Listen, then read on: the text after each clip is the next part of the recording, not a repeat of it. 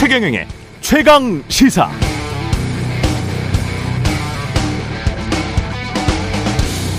네, 민주당에서 당헌 개정 이야기가 나오고 있습니다. 당대표로 이재명 의원이 되는 게 유력한 상황에서 만약 경기도청 법인카드 사건 등 각종 수사 결과에 따라 이 의원이 기소가 된다면 당헌 80조에 따라서 뇌물과 불법 정치자금 수수 등 부정부패와 관련한 법 위반 혐의로 기소된 각급 당직자의 직무를 기소와 동시에 정지하고 라는 이 부분 때문에 미래의 이재명 대표의 직무가 정지될 수 있고 이는 정치 탄압이 분명하니 아예 지금 당원을 개정하자는 주장입니다. 그런데 그게 정치 탄압인지 아닌지는 그때 가봐야 판단할 수 있고 게다가 기소가 정치 탄압인지 아닌지를 판정하는 것도 현재 당원에 당 윤리 심판원이라고 이미 따로 규정되어 있습니다. 무엇보다 2년 전 보궐선거 때도 민주당 당원이 잘못됐다고 하면서 서울 부산시장 선거에 당원을 끝내 고쳐서 후보 출마시켰는데 결과는 참패. 이후 대통령 선거, 지방선거까지 3연패를 당했었죠. 상대방의 실축만 노리면서 상대 진영으로 뻥뻥 공만 날려보내는 축구 경기에 비싼 돈 내고 입장할 관중은 많지 않습니다. 프리미어 리그처럼 둘 다 잘해서 둘 다 경기력이 뛰어나서 둘 다 화려하고 정교한 축구를 구사해야 관중이 구름대처럼 보이지 않을까요? 대통령 지지율이 낮은 건 대통령이 국정 운영 잘못해서 낮은 겁니다. 지금 민주당이 잘해서 대통령의 국정 지지율이 낮은 건 아니죠. 대통령에 대한 평가 따로, 국민의힘 집권 여당에 대한 평가 따로, 거대 야당 민주당에 대한 평가 따로입니다. 다 층위가 다른 문제입니다. 네, 안녕하십니까. 8월 9일 세상에 이익이 되는 방송 최경령의 최강시사 출발합니다. 저는 KBS 최경령 기자입니다. 최경령의 최강시사 유튜브에 검색하시면 실시간 방송 보실 수 있습니다. 문자 참여는 짧은 문자 50원, 기본자 100원이 드는 샵 9730 또는 유튜브 무료 콩 어플 많은 이용 부탁드리고요. 오늘 최강시사 비대위 체제 전환 앞두고 혼란스러운 국민의힘 내부 분위기 김용태 국민의힘 최고위원 만나 이야기 들어보고요. 경찰국 신설 관련해서도 논란이 계속 지속되고 있습니다. 한정애 더불어민주당 경찰 장악 대책위원회 위원장 연결합니다. 그리고 비 피해 소식 계속 전해드리겠습니다.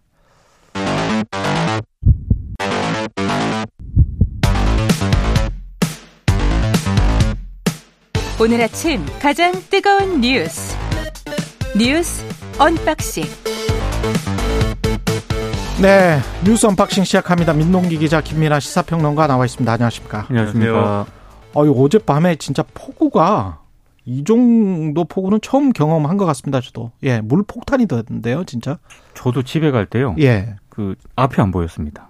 아, 그 정도였어요. 예. 굉장히 겨우 겨우 집에 도착을 했는데 피해가 많이 좀 발생을 했더라고요. 오늘 오면서도 보니까 곳곳에 도로가 침수해 있던데. 네. 예. 그러니까 서울, 인천, 경기 등 수도권, 강원 일대 하루 어제 100에서 300mm의 물폭탄이 쏟아졌고요. 특히 서울 동작 같은 경우에는 하루 강수량으로는 최다를 기록을 했다라고 합니다. 102년 만에 하루 강수량 기록을 넘어섰다라고 하니까요. 102년 만에? 그렇습니다. 엄청난 어제 비가 많이 왔었고요.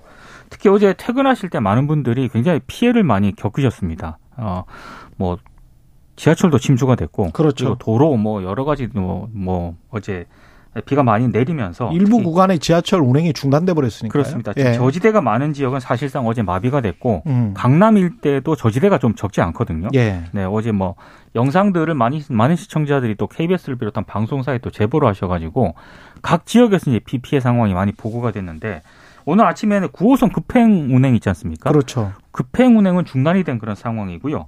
구 반포역은 지금 침수가 됐는데 시간이 좀 걸릴 것이다 이런 얘기도 나오고 있고 현재 강병북로 마포대교에서 한강대교 요 사이에 양 방향은 전면 통제가 된 상황입니다. 예. 지금 뭐 출근길에 상당한 지금 출근의 지장이 발생하고 있는 걸로 생각이 됩니다. 이제 여기 침수됐다 이런 말씀도 하셨고 도로 곳곳에 통제가 들어간 구간들이 있기 때문에 그런 구간들에 대해서 확인을 해보셔야 되는 상황이고 그렇죠. 지금, 지금 여- 올림픽대로랄지 주요 간선도로 있지 않습니까? 간병북로랄지 이런 경우도 일부 구간이 지금 막혀 있을 거예요. 그렇습니다. 그렇습니다. 예. 그리고 이제 어제 이제 그 밤에 어, 이 오늘 이제 공공기관 등의 이제 출근 시간 11시로 오전 11시로 좀 늦추고 이러한 이제 조치를 민간 기업 등에도 이제 같이 좀 동참해 달라라는 동료 이런 것들을 대통령실이 이제 부탁을 했는데 좀 최대한 많은 기업들이 가능하면은 출근 시간 조정이나 이런 것들에 좀 호응을 해서 좀 이제 좀 출근 시간이 늦춰지는 그런 결정을 했으면 하는 그런 바람이 됐는지 좀 어, 여러모로 걱정스럽고요. 그리고 더 온다는 거거든요, 비가. 예. 오늘 더 온답니다. 그렇습니다. 그렇기 오늘 때문에 또 300mm 정도 더 온다고 하는데 그렇죠. 이미 피해를 보신 분들의 복구 이런 것들도 이후에 중요한데 지금 피해를 볼 수 있는 상황에 놓인 분들도 피해를 방지하기 위한 그런 것들을 지금 좀 비가 안 오고 이럴 때 있어 중간 중간에 이럴 때좀 음. 준비를 하셔야 될 것 같습니다. 그 중대본이 속보 조금 전에 발표를 했는데요. 예. 서울 경기 호우로 사망 7명, 실종 6명, 부상 9명 이렇게 집계를 하고 있습니다. 지금 밤사이 폭우 피해 상황 잠깐 전해드렸는데 중앙재난안전대책본부에 이충현 사무관 연결돼 있나요? 네. 연결돼 있습니까? 잠깐만요. 준비가 지금 밤사이 폭우 피해 상황을 좀 자세히 좀 들어보겠습니다. 중앙재난안전대책본부의 이충현 사무관 안녕하세요. 네, 안녕하십니까. 예, 지금 폭우 피해 상황부터 먼저 전해드리시죠. 전해주시죠. 인명 피해 사유시설, 공동시설 응급복구 내용들이 좀 있는데요. 차례대로 짚어드리겠습니다. 예. 조금 전에 말씀하신 것처럼 사망자 수, 인명 피해가 나와서 저희 좀 안타까운데요. 서울에서 다섯 분, 경기에서 두 분, 그리고 실종이 여섯 분입니다. 예. 서울에서 네 분, 경기에서 두 분, 부상 아홉 분인데요. 대부분 다 경기 지역에 계신 분들입니다. 이 사망자 가운데서 지금 그 쓰러진 가로수 정리 작업하시던 그 동작구청 직원분인데 63살 어르신인데 아, 어, 감전 사망으로 추정을 하고 있습니다. 예. 어제 오후 5시 40분경이었고요. 그리고 주택 침수로 사망하신 분 여성분 한 분 계시고요. 어제 8시 29분쯤이었습니다. 관악구에서 침수로 반지하에서 3명이 갇혔다고 신고를 받았는데 가보니 어, 46살 되신 분 두 분, 그리고 어, 13살 어, 어린 아니, 청 어, 어린 어, 이 자녀분 같은데요. 예. 사망하셔가지고 어제 9시 7분경이었고요. 그래서 사망자 7명 지금 기록된 게 저는 좀 안타깝게 생각을 하고 있습니다. 아, 광주광역시 버스 정류장 붕괴 잔여물 밑에서 실종되신 분이 한 분 계십니다. 여성분 한 분이고요. 도로 사면 토산물에 매몰돼서 또 실종되신 분 남자분 한 분 계시고요. 어, 아, 요 두 분도 마찬가지로 저기 사망자인데 제가 지금 말씀을 예. 드렸습니다. 예, 음. 광주 버스 정류장 붕괴 전염을 발견되신 분 여성분 한 분, 도로 사면 토사매물 남자 한 분, 다 사망하신 분들 총 이게 일곱 분 지금 말씀드린 거고요. 예. 음, 서초구 지하상가 통로에서 한 명, 음식점 1층에서 한 명, 또 강남 조성 해링턴 타워 쪽 하수구 쪽에서 두 명, 이렇게 해서 또 실종자 있으십니다. 예. 아, 예. 일단은 인명사고 나온 것 때문에 저희도 좀 많이 좀 마음이 아픈 상황이라는 것 좀 다시 한번 좀 말씀드리고요. 지금 서울 어. 경기 수도권 쪽이 다 몰려 제일. 네네네. 제일 비가 많이 왔죠. 위험. 위험 지역으로 분류되는 곳들이 있을까요? 현재도 보면은 지금 계속 비구름대를 보면은 어 서울 중심에서 조금 아래쪽으로 내려와 있는 상황인데 이게 구름이 아래로 내려왔다 다시 올라갔다 하는 이런 기류를 보인다고 합니다. 그래서 기상청에서도 이런 기상 현상은 10년 내에 본 적이 없다라고 얘기하는 아주 특이한 상황을 보이고 있는데 예. 지금 일단 어제까지는 경기 북부 쪽에 잔류하고 있던 비구름대가 새벽 사이에 서울 쪽으로 인- 인천에서 이제 서울 쪽으로 이렇게 온, 옮겨온 상황이었고요. 지금 또 조금 내려와 있는 상황인데 다시 또 올라가는 모양새 또 보이고 있거든요. 아. 그래서 일단은 서울 중심 인천 경기 그다음에 강원 영서 지역 쪽은 위험권에 있다고 보는 게 맞다고 보입니다. 지역에 위기 계신 분들 중에 예. 일단 지역 지형을 많이들 알고 계시잖아요. 우리 집 주변에 그렇죠, 그렇죠. 경사면 있다 알고 계시고 또 어디에 공사하고 있다는 거 이미 알고 계시거든요. 외지에서 오신 분들이 아닌 이상은 그 지역을 알고 있기 때문에 저희가 오늘도 지금 출그 출근 시간을 공공기관 같은 경우 좀 11시 음. 이후쯤으로 자율 출근할 수 있게끔 조치를 해다, 해달라는 권고를 좀 내려드렸는데 가능하면 어, 위험 상황이라는 걸 좀 인지하시고 나오시지 않았으면 하는 어, 당부 말씀을 좀 드리거든요. 예. 그리고 어제 이제 화면 또 보셨겠지만 방송 보도되는 거 보면은 비가 차서 이제 저지대에 침수가 되고 있는데 다들 보면 개인 차량 몰고 이렇게 이동하시는 경우 사, 상황을 되게 많이 볼 수 있었거든요. 예. 사실은 재난 상황에서 물이 저지대 침수되는 건 당연한 어떤 논리일 수도 있고요. 또 이런 기상 상황이 지금 이변일 경우에는 배수량보다 내린 물량이 훨씬 많기 때문에 빠지는 시간에 시차가 생기기 때문에 또 침수 피해가 더 커질 수밖에 없거든요. 그렇죠. 예. 정말 극한의 상황이긴 합니다만 그런 상황이 지금 일어나고 있는 상황이고요. 또 우리는 그런 부분에서 조금 더 안정적으로 이동하는 노력들을 좀 해주셔야 되는데 개인 차량을 미리 옮겨놓지 못한 상황에서 또 안정 안정적인 높은 음. 곳으로 옮기겠다고 내려오셨다가 또 사고를 당하시는 분들도 계실 수 있는 상황이기 때문에 아, 차량에 대해서 침수되는 조건에 있다면은 미리 옮기시지 못하셨다면 너무 그쪽으로 또 어, 애써 움직이시는 건 좀 만류해드리고 싶거든요. 물론 아, 답답하시고 음. 당장 재산을 좀 아끼시는 측면에서 옮기고 싶다는 마음이 앞서실 건 당연하겠지만 예. 이 인명을 잃고 나면 사실 채울 수 있는 부분이 없거든요. 그래서 예. 그거 좀 다시 한번 좀 당부드리겠고요. 지금 또 음. 이재민 분들 아직 많이 계세요. 서울, 인천, 경기 쪽에 집중돼 계시는데 어, 대부분 학교나 체육관, 민박시설 등에 좀 계십니다.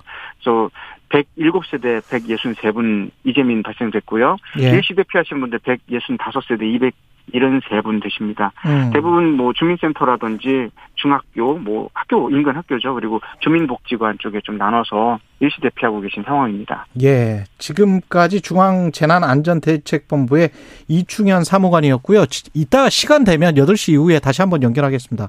고맙습니다. 네, 감사합니다. 예. 밤사이 지금 폭우로 지하철 9호선 급행은 중단이 됐고요. 도로 일부 구간 올림픽대로 간병문로 운행 중단 중단 상태입니다. 지금 자세한 교통 상황을 좀 알아보겠습니다. 교통정보센터에 김민희 씨 연결돼 있습니다. 네, 뉴스 unboxing 이어가겠습니다. 지금 오세훈 서울시장은 서울시청에 있죠.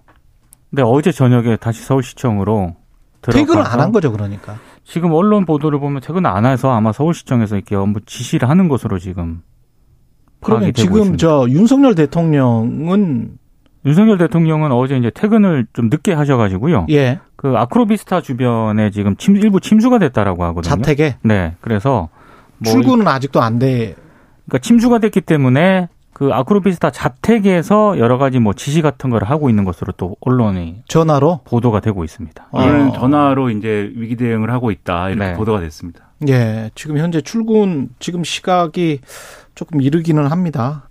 과거 보면은 청와대 국가위기관리센터가 안에 있었었는데 이런 상황 장마나 폭우 특히 이렇게 폭우가 왔을 때는 국가위기관리센터가 가동이 됐었었거든요. 어제 같은 날은 퇴근을 안 한 오세훈 시장의 팥다리 맞았던 것 같군요. 예.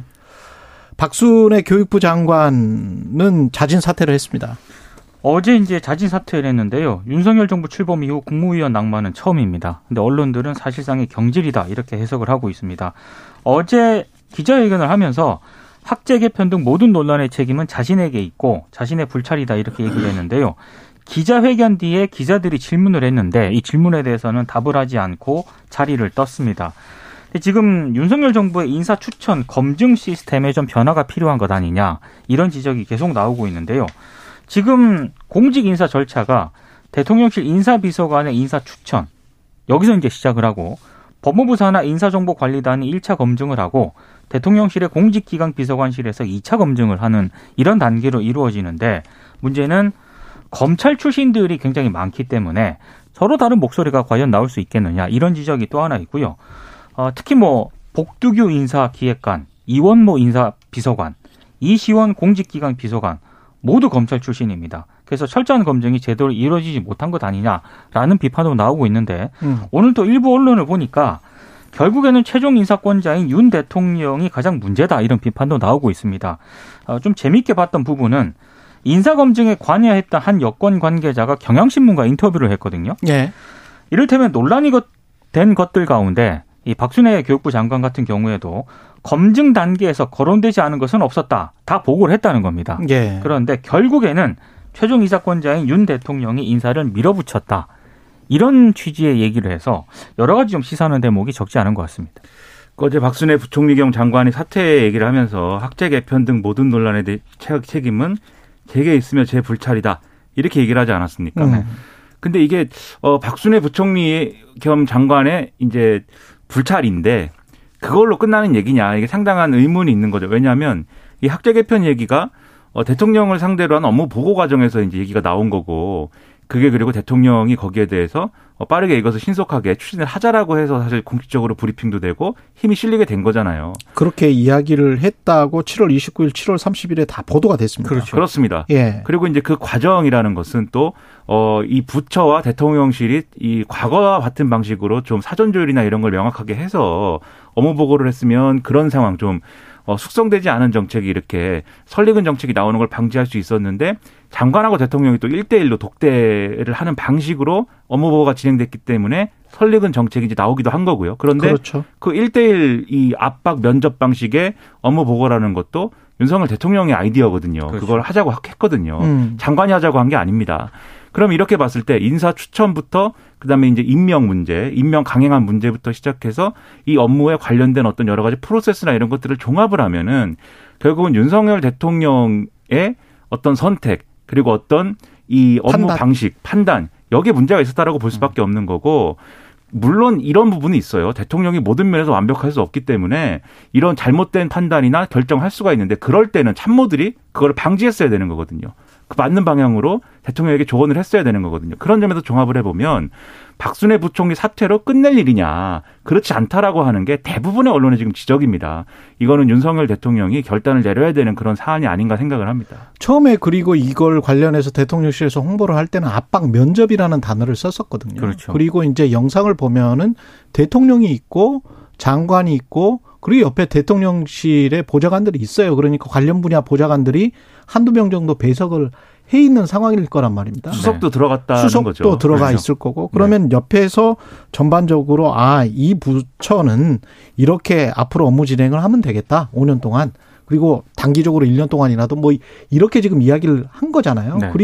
그리고 말한 다음에 이제 신속하게 추진하라는 말을 대통령실이 해버렸고 대통령이 그렇게 말했다고 보도가 됐고 게다가 김승희 뭐 보건복지부 장관 후보자 낙마했던 사람 그리고 지금 현재 교육부 장관 네, 박순애, 박순애 자진 사퇴한 사람에 관해서 그 약식 기자회견에서 기자들이 물어봤잖아요. 좀 문제가 있는 거 아니냐는 투로 물어보니까 이렇게 훌륭한 장관 후보자 본 적 있습니까? 이전 정권에서. 이전 정권에서. 네. 이게 지금 대통령의 말이었단 말이죠. 그러면 이 말들을 어떻게 주워 담을 거예요? 그러니까 말이에요. 그러니까 이제부터는 이제 어쨌든 이 지지율이 굉장히 많이 하락을 했고 대통령이 이제 휴가에 복귀하면서 이제 국민만 보고 간다, 초심을 지키겠다라고 얘기했는데 사실 그런 메시지도 다소 이제 부족한 측면들이 있습니다. 그렇죠. 왜냐하면은 국민만 바라본다. 그러니까 이전에는 국민을 안 바라봤다라고 얘기할 수 있는 건 아니지 않습니까? 그리고 초심을 지키겠다. 초심이 변했기 때문에 생긴 문제 아니지 않습니까? 그러니까 변해야 될 시점, 변화해야 된다. 앞으로 어떻게 변하겠다라는 걸 보여줘야 된다는 거고 이게 비단 뭐 저희들만의 이제 생각이 아니에요. 예를 들면은 조선일보의 경우에도 사설 제목이 대통령이 먼저 겸손하고 진중해져야 한다 이거 결국은 대통령 과그 주변의 문제이다. 그래서 대통령이 겸허한 자세로 국민 뜻 살폈으면 지금의 사태까지 왔겠는가라고 묻고 있는 거거든요. 구체적으로 지적을 하고 있어요. 지금 최영 기자님 말씀하신 전 정권의 훌륭한 사람 받느냐, 민주당 정부 정치 보복 안 했느냐 이런 말들이 국민의 마음과 동떨어진 거 아니냐. 그리고 검사 출신을 엉뚱한 자리에 기용해서 논란이니까 필요하면 더 하겠다. 이렇게 얘기를 했다. 여성 장관 한 명도 안 뽑았는데 외신 기자가 질문하자 세 명 무더기로 내정했는데 두 명 낙마했다. 대통령 배우자에 대한 언급이 내부적으로 금기 사항이라는 것도 국민 정서와 배치된다. 다 조목조목 지적을 하고 있습니다. 마찬가지로 음. 중앙일보도 사설 제목이 박순애 사태만으로는 난국 돌파 어려워이고 동아일보도 어, 사설 제목이 전면적 쇄신 인사로 변화 의지를 보여야 된다. 다 비슷한 지적들을 지금 하고 있어요. 음. 그럼 이렇게 전반적인 지적이 있다라고 하면은 윤석열 대통령도 이런 여론에 부응을 해서 뭔가 확실히 바뀔 수 있다라는 거를 보여줘야 된다는 거죠. 근데 이제 대통령실이 조만간에 뭐 대통령실 일부 인사 개편을 하는 것으로 지금 또 조선일보 등을 보면은 보도가 되고 있거든요. 예. 지난주에 뭐 휴가 기간 동안 원로그룹한테 자문을 좀 구했다라고 하는데 지금 최경영 기자를 비롯한 그 김민호 평론가 얘기한 어떤 근본적인 어떤 쇄신 이런 쪽과는 약간 좀 거리가 있는 개편인 것 같아요. 보니까 전문가 출신 인사들을 중심으로 정책 기능을 강화하다 보니까 이걸 실행하는 과정에서 국회와 여론을 설득하는 정무 기능의 한계를 보였다. 그래서 앞으로 대통령실의 개편은 정책과 정무 기능을 융합하고 홍보를 강화하는 쪽이 될 것이다. 조선일보 보도를 보면 앞으로 대통령실이 이렇게 개편이 된다라고 보도를 하고 있거든요. 예. 그러니까 이런 식의 개편을 통해서 지금의 문제점을 개선할 수 있을 것인가에 대해서는 조금 회의적입니다. 그러니까 그런 인식이 예를 들면 대통령실이 할 만한 정책을 추진했고 할 만한 인사를 했는데 국민들에게 설명이 잘 안 돼가지고 그렇죠. 문제가 됐다라는 인식은 잘못된 인식이죠. 그렇게 음. 판단을 하고 있다는 거죠. 그렇죠. 그런 인식을 가지고 있다면 그것도 바뀌어야 될 문제인데 다만 왜 그런 지적과 목소리가 나오느냐의 맥락과 행간을 좀 볼 필요는 있는 것 같아요. 왜냐하면 이게 그걸 모르겠느냐 과연 대통령 주변 사람들이 예. 알 거거든요. 음. 알 건데 이렇게 얘기하고 있는 건 뭐냐면 제가 볼 때는 대통령이 전반적인 인사 쇄신이나 이런 거 대통령실의 참모를 바꾸고 이런 거에 대해서 회의적이고 부정적이기 때문에 그것에 대한 설득 논리를 제시하고 있는 차원인 것 같아요. 그러니까 이 잘 사람들이 잘못해 갖고 뭐 경질을 하라는 뜻이 아니라 기능적으로 지금 여러 부족한 면들이 있으니 그건 보완해야 되지 않겠습니까라는 얘기를 해서라도 지금 뭔가 인사적인 어떤 조치를 취해야 된다는 설득을 하고 있는 거 아니냐 저는 그렇게 보이거든요. 근데 이거는 결국은 대통령이 마음을 바꿔야 된다라는 점에서 이런 여러 목소리들이 있지 않습니까? 이런 목소리들에 대해서 마음을 열어야죠 대통령이. 상품을 우리가 기업을 할 때 상품을 잘 만들어야지 상품은 대충 만들어 놓고 홍보나 마케팅만 잘하면 상품이 팔릴 것이다라고 하는 거는 사고 나서 화가 납니다. 그러면은 지금 약간 이제 예, 지지율이 많이 아닙니다. 떨어졌는데 예. 기존에 윤석열 대통령 지지했던 분들도 좀 떠났다라는 결과인 거잖아요. 그렇죠. 약간 예. 그런 상황일 수 있다는 거예요. 그러니까 상품을 잘 만드는데 좀 집중을 해 주셨으면 그렇습니다. 좋겠습니다. 예. 뉴스 unboxing 민동기 기자 김민아 평론가였습니다. 고맙습니다. 고맙습니다. KBS 라디오 최경영의 최강시사 듣고 계신 지금 시각은 7시 43분입니다.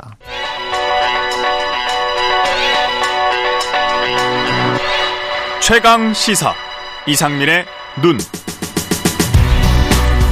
네, 최강 시사 이상민의 눈 시간입니다. 장마전선 영향으로 많은 비가 예보되고 있습니다. 산사태 발생 우려되는 상황이고요. 서울, 인천, 경기 지역에는 산사태 위기 경보 경계 단계가 발령됐습니다. 산사태 취약 지역 주민과 방문객, 산지와 인접해서 있으신 분들 안전한 곳으로 이동하셔야 될 것 같습니다. 이상민 나라살림 수석연구위원 나와 계시는데요. 그 잘 오셨습니다. 서울역에서. 예, 잘 왔습니다. 예.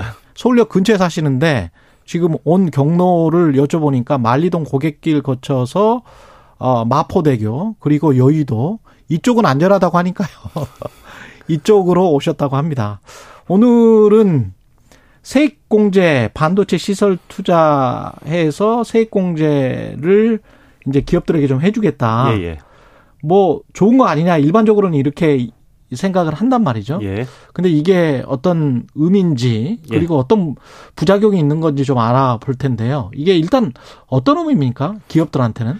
그러니까 그 시설 투자를 해야 되잖아요. 예. 시설 투자를 하면은 세액공제, 그러니까 세금을 깎아준다라는 의미예요. 정부가 예, 예, 그래 이것이 그 여당에서 지금 방안을 낸 거고요. 근데 이것을 우리가 좀 헷갈리지 말아야 될게 예. 직장인들 보통 받는 그 소득공제 있잖아요. 뭐 그렇죠. 요즘에 최근에 올렸다는 뭐 식비 소득공제나 음. 뭐 의료비 소득공제 이런 것과 이 세액공제는 전혀 다른 거라는 사실을 인식을 해야 되는데요. 그러니까 우리가 의료비 소득공제라는 것은 내가 의료비에 100만 원을 쓰면은 그 100만 원을 소득 공제 한다라는 의미는 내 소득에서 100만 원을 공제해 준다는 얘기잖아요. 예. 그러니까 내 세금을 100만 원 줄인다는 얘기는 당연히 아니고요. 그렇죠. 나의 연봉이 100만 원 꼭 준 것처럼 인식을 한다라는 음. 거니까 내가 소득 공제 100만 원을 받으면은 뭐 보통 한 연봉 5천만 원 뭐 중산층 직장인 기준으로는 거기에 대해서 한 15% 그러니까 100만 원 소득공제를 받으면은 한 15만 원 세금이 준다라는 의미가 바로 소득공제인데요. 그렇죠. 그런데 세액공제는? 소득공제랑은 전혀 달라요. 세액공제는 내가 그이 지출한 이 투, 지출한 투자 금액 전체에 대해서 그 세금을 줄여주는 것이 세액공제예요. 그러니까 법인 같은 경우는 내가 만약에 40조 원을 투자를 했다. 음. 그럼 40조 원은 이미 소득공제를 받는 거나 마찬가지죠. 40조 원이 나에게 송금으로 인정되는 거기 때문에 예. 그만큼 법인의 이익은 40조 원이 주는 겁니다. 그런데 그렇죠. 거기에 해서 40조 원을 투자를 해서 내가 한 25% 세금을 감면한다는 얘기는 음. 거기서 추가로 세금을 또 줄여준다라는 얘기다라고 이해하시면 되는 겁니다. 그러면 지금 가령 100조 원 정도의 이익이 나는 예, 기업들 있다. 뭐 10조 원이라고 치죠. 예, 예. 예 10조 원의 이익이 났는데 그 중에서 뭐 투자를 하고 나니까 6조 원이 남았다. 그렇죠. 그러면 그 6조 원의 순이익에 관해서 그 세금을 매기기 때문에 그렇죠. 일단은 뭐 시설 투자를 하면서 이미 6조 원에 관해서 세금을 매기니까 4조 원에 관해서는 세금을 안 매기는 거죠. 그렇죠. 예, 맞습니다. 근데 그 4조 원을 시설 투자를 했다. 반도체 예, 공장에. 예. 그러면 거기에도 또 세액 공제를 해주겠다. 예, 맞습니다. 그게 25%에서 중소기업 같은 경우는 최대 35%까지 해주겠다. 예, 맞습니다. 대기업은 25%까지 해주고. 예, 그렇죠. 그러면 4조 남았으면 한 30% 해준다고 치면 1조 2천억 정도 해주는 거네요. 그렇죠. 예. 엄청난 거구만. 예, 뭐 어마어마한 거죠. 엄청난 거군요. 예, 예. 지금도 이런 R&D 이게 일종의 시설 투자 세액 공제가 R&D 공제 국가 R&D 공제하고 비슷한 겁니까? 개념은 비슷하고요. 예. 근데 실질적으로는 완전히 두 개가 별개로 되는 거죠. 그러니까 아, 내가 그렇습니까? R&D 했을 때도 공제를 받고 시설 투자를 했을 때 또 공제를 받는 거고요. 그래서 R&D 공제 같은 경우는 현재도 한 40% 정도 공제를 받아요. 그러니까 제가 알고 있기에도 예, 예. 김대중 정부부터 시작해서 뭐 굉장히 공제 많이 받습니다. 예 수십 년 동안 이거는 있었던 제도였던 그렇죠. 것 같거든요. 그러니까 R&D 공제를 40% 받는다는 얘기는 음. 그러니까 뭐 삼성전자가 R&D 투자 작년만 해더라도 9조 원 투자를 했어요. 그, 그렇죠. 한 해에 굉장히 뭐 많이 투자를 하는데요. 예. 거기에 대해서 9조 원에 40% 정도 받으니까 사고 한 4조 원 30년. 정도는 세금을 이미 감면받고 있는 거고요. 아. 그래서 이 말은 삼성전자 R&D는 한 60%는 삼성전자가 투자하고 한 40%는 정부가 투자한다는 얘기예요. 그렇지. 그러니까 뭐 저도 R&D 하고 있거든요. 연구를 하고 있는데 그렇죠. 제가 연구를 할 때는 제 돈으로 연구를 하잖아요. 그렇죠. 근데 삼성전자가 R&D를 할 때는 뭐한 40%는 삼성전자 돈 아니 60%는 삼성전자 돈, 한 40%는 정부의 지원을 받아서 R&D를 하고 있는데요. 근데 R&D뿐만 아니라 이 또 별개로 시설 투자를 할 때도 또 다시 공제를 받는 거고. 아. 근데 현재도 삼성전자가 그 이 시설 투자를 할 때 10%는 공제를 받아요. 음. 그런데 그 정부는 그러니까 기재부는 10%보다 조금 더 공제를 해주자. 그래서 한 12% 공제를 해주자라는 안을 최근에 한 7월달에 내놨는데 음. 이번 정부 여당은 12%도 적다. 한 25%를 최대 공제를 해주자라는 것이 정부 여당이 아닙니다. 이 R&D 투자 항목의 연구 개발 비용이라는 항목에 사실은 연구원들 급여랄지 이런 것들도 석박사 이상이면 어, 다, 그럼요. 예. 다 들어가더라고요. 예, 예, 급여도 들어가고요, R&D예요. 예. R&D 핵심은 사실 연구원의 급여가 그렇죠. 굉장히 중요한 거고요. 그래서 그렇죠. R&D를 뭐 공제를 많이 해준다.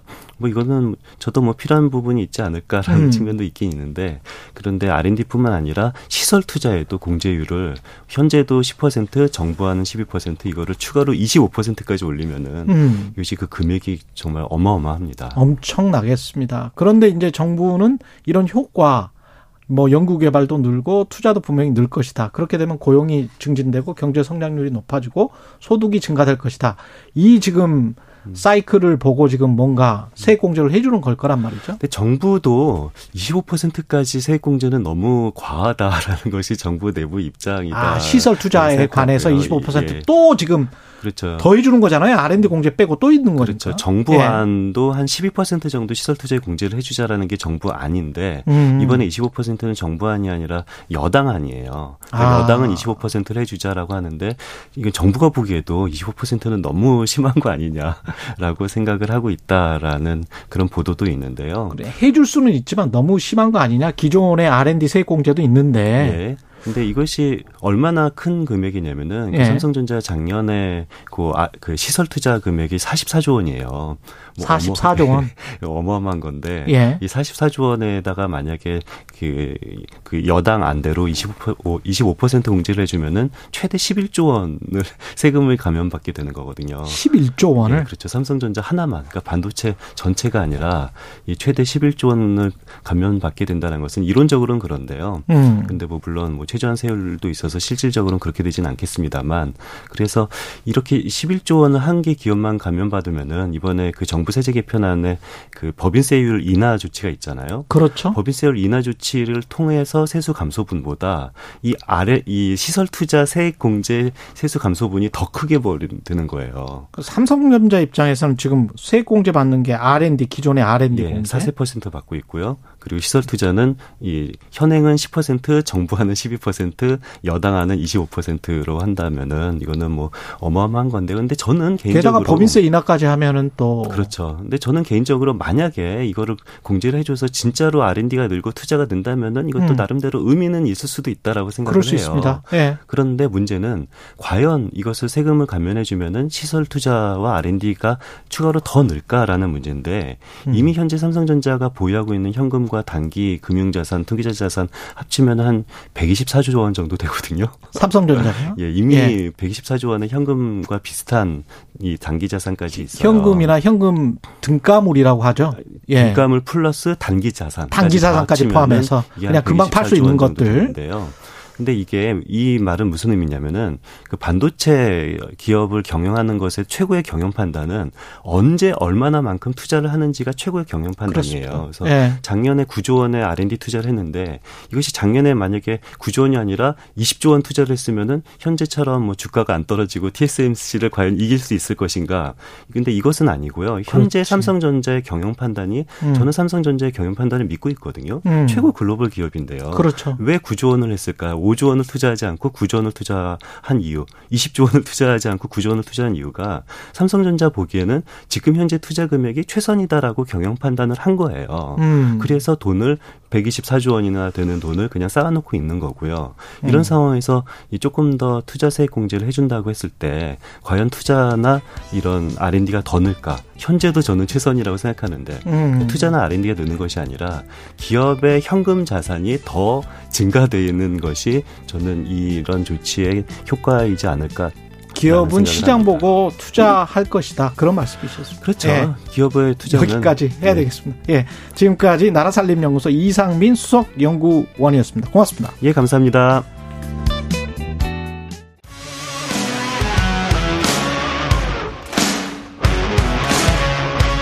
오늘 하루 이슈의 중심 최경영의 최강 시사. 네, 최경령의 최강 시사 다시 시작합니다. 밤사이 쏟아진 폭우로 지금 도로 곳곳 통제되고 있는 곳이 많습니다. 출근 전에 교통 상황 꼭 확인하셔야 합니다. 서울 노들로 여의 상류부터 한강대교 양방향 교통이 통제되고 있습니다. 동부 간선도로 수락 지하차도부터 성수 JC 구간 전면 통제되고 있습니다. 올림픽대로 여의 하류 IC부터 상류 IC까지 새벽부터 통제되고 있습니다. 국민의힘 김용태 최고위원도 오늘 스튜디오에 나올 예정이었는데 어디에 갇혀 있는 것 같아요. 예, 전화로 연결되어 있습니다. 지금 어디세요? 네, 안녕하십니까. 김용태입니다. 어, 이동 중에 제가 네. 잠깐, 어, 아, 안 가라고 할까요? 좀 잠깐 들어와 있습니다. 네. 예. 일단은 지금 국민의힘 상황이 오늘 전국위를 엽니다. 그죠? 예, 예, 오늘 전국이 예정되어 있습니다. 전국이 열어서 비대위 전환을 그러면 오늘 하면 이게 마지막 절차입니까? 뭐, 오늘 의결 사항을 좀 지켜봐야 될 것 같고요. 뭐, 네. 이준석 대표 측이라든지 아니면 당원분들께서 가처분도 예고하고 있으셔서, 예. 어, 최- 최종 판단은 법적 판단도, 어, 고- 고민해봐야 되지 않을까 싶습니다. 아직까지는 뭐, 저는, 어, 늘 말씀드렸지만, 사퇴 음. 의사가, 사퇴 명분이 없다고 말씀드렸고, 예. 김용, 오늘 뭐, 예. 김용태 최고위원은 사퇴 명분이 없다. 그래서 예, 예. 전혀 사퇴할 사퇴는 없다고 말씀드렸습니다. 사퇴할 생각이 없고 지금 그래서 전국위를 열어서 당의 다른 분들은 오늘 비대위 전환을 시키고 8월 13 근데 이준석 대표는 8월 13일쯤에 이제 가처분 신청을 하더라도 하겠다는 이야기였잖아요. 예, 예, 아마 가처분 신청은 제가 당대표 보좌역을 통해서 전해 듣기로는 예. 오늘 의결 이후에 검토를 하고 있는 것 같고요. 아, 그래요? 오늘 의결되면 그것, 예, 예, 그것과 별도로 기자회견을 13일 날 하겠다는 뜻으로 저는 받아들였습니다. 이미. 그렇게 되는 거군요. 그러면 최고위원직은 근데 만약에 비대위로 전환을 당해서 그렇게 강제로 하면 예, 예.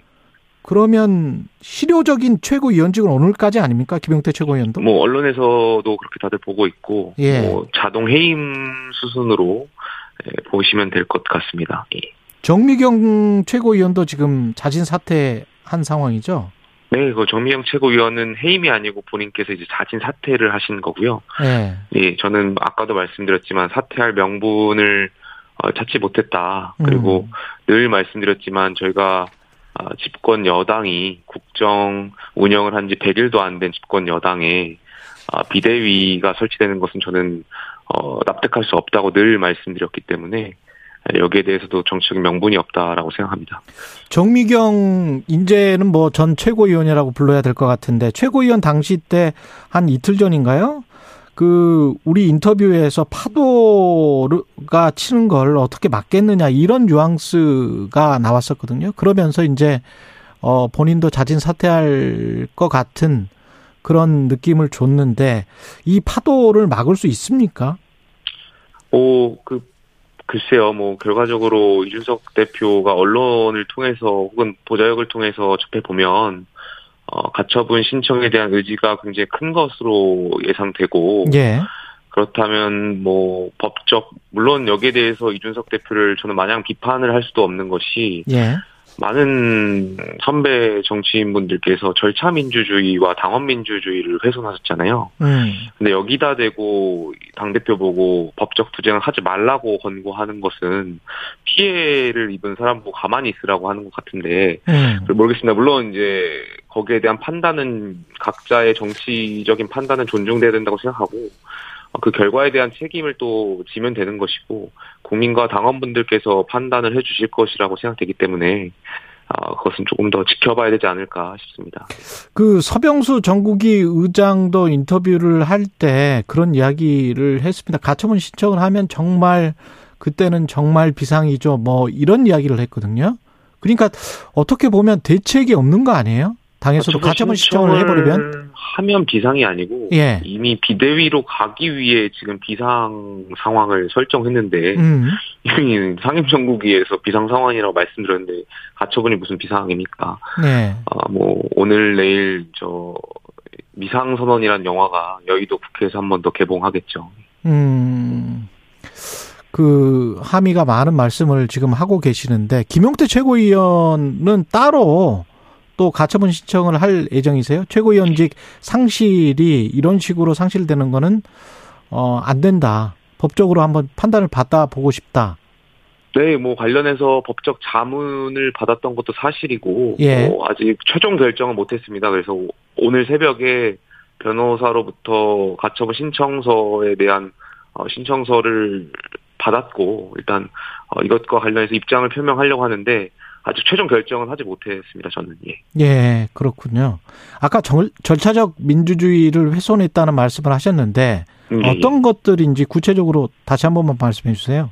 어, 예를 들면은 지난 월요일 날 음. 어, 지난주 월요일이 되겠죠. 최고위원회에서 최고위원회 사퇴를 선언하신 분이 직접 표결에 참석하셔서 전국위를 개최하는 것을 상임정국위와 전국위원회에 개최 여부의 표결을 참석한 것 자체가 그것부터 저는 저는 절차 민주주의의 훼손이라고 생각되고요. 예. 그리고 이미 당원 당규에 나와 있는 절차나 당원 당규의 정신을 존중해야 되는데 지금 비대위로 가기 위한 비상 상황을 어, 임의로 설정하다 보니 사실 당규의 비대위원장 임명 권한 자체가 아, 당대표 직무대행에게 없음에도 불구하고 지금 당원 당규를 개정해서 결과를 짜맞추기식으로 가려고 하는 행태들이 음.